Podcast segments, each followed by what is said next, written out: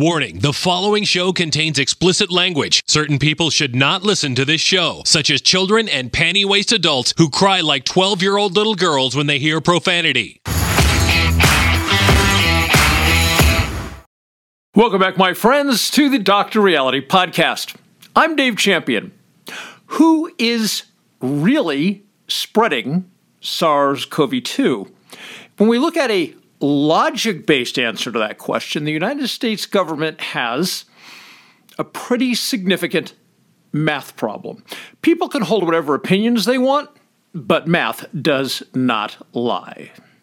There is so much going on right now with SARS CoV 2, Delta in particular, the vaccination narrative, that I am literally deluged with information and data. There is so much data that what I've decided to do is make several shorter videos because if I took all of the relevant information and put it in one video, it would be extremely long, prohibitively long.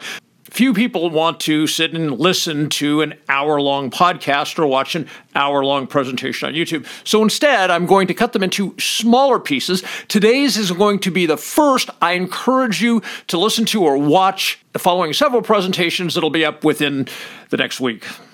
When you take the facts and data from all those presentations and you put them together, I think you're going to be fascinated with the outcome. So, on with looking at the government's math problem. All the numbers I'm going to share with you today are current as of August 7th, 2021. As of that date, the population of the United States is 331,162,228. On that day, the United States government claims 59.2% of the American public is vaccinated, which equals 197,232,039. So, in theory, that number, 197,232,039 Americans, have immunity to the SARS CoV 2 virus. Because that's what a vaccine does, right? It creates immunity, yes? If not, perhaps we should stop calling it a vaccine. The next block of numbers is how many people in the United States have been identified as having already been infected. Then we take that number and we use the government's own equation to reach the projected number of total people infected. The number of people as of August 7th that the United States government has identified as being infected is 35,800,000.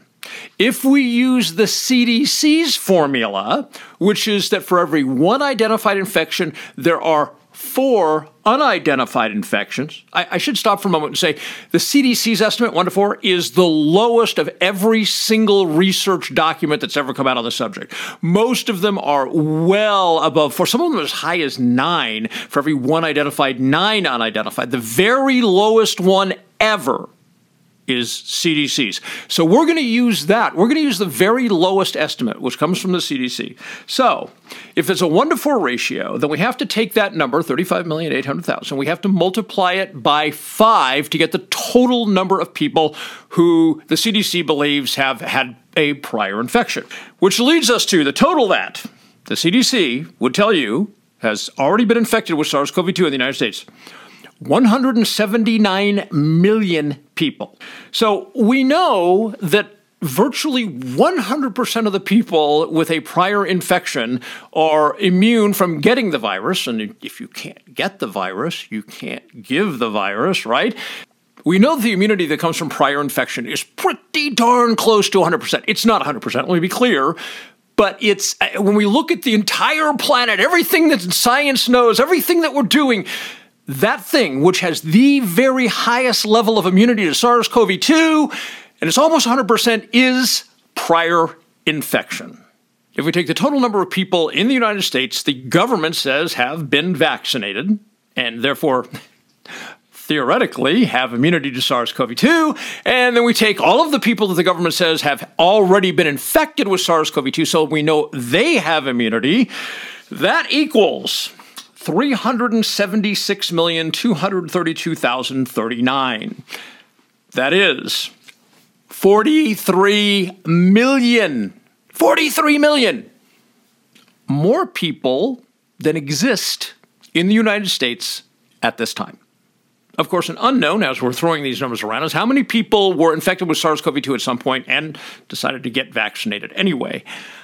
I don't think it's 43 million, let me present you with a question. If all of the people who've been vaccinated in the United States and all of the people who've had prior infections in the United States constitute 43 million people more than reside in the United States, who then are all these unvaxxed people that the government keeps running its mouth about?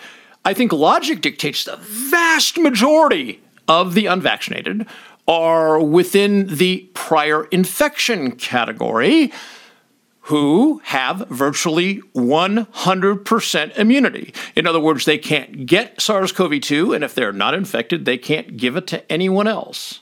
Are we detecting perhaps a problem with the government's narrative? We find ourselves in a very strange position, and that is that according to the United States government, 54% of the American public has already been infected with SARS CoV 2 and therefore has pretty close to 100% immunity, and 59% of the American public has been vaccinated with a vaccine that, according to the CDC, according to Director Walensky, when a vaccinated person becomes infected, they carry the same viral load as somebody who hasn't been vaccinated. And vaccinated people don't seem to have much immunity from being infected. So, when we consider the question of who is spreading the SARS CoV 2 virus, we really have two groups to choose from. One is the prior infected group with nearly 100% immunity. And then we have this 59% of the United States population that has taken a drug that the CDC admits doesn't seem to change the viral load at all. And as we look at the data, doesn't seem to provide much immunity. Hmm. It kind of seems like a no brainer to me. If you value these kind of presentations, do us all a favor, me and yourself, and go to drreality.news. Pick yourself up a copy of Body Science or Income Tax Shattering the Myths or the Payroll Withholding Guide or the W 9 1099 Business Guide. It doesn't matter. That keeps me here so that I can present this sort of information to you. Also, these are going to be, no matter what you get, it's going to be one of the most fascinating things you have ever read in your life. My word to you.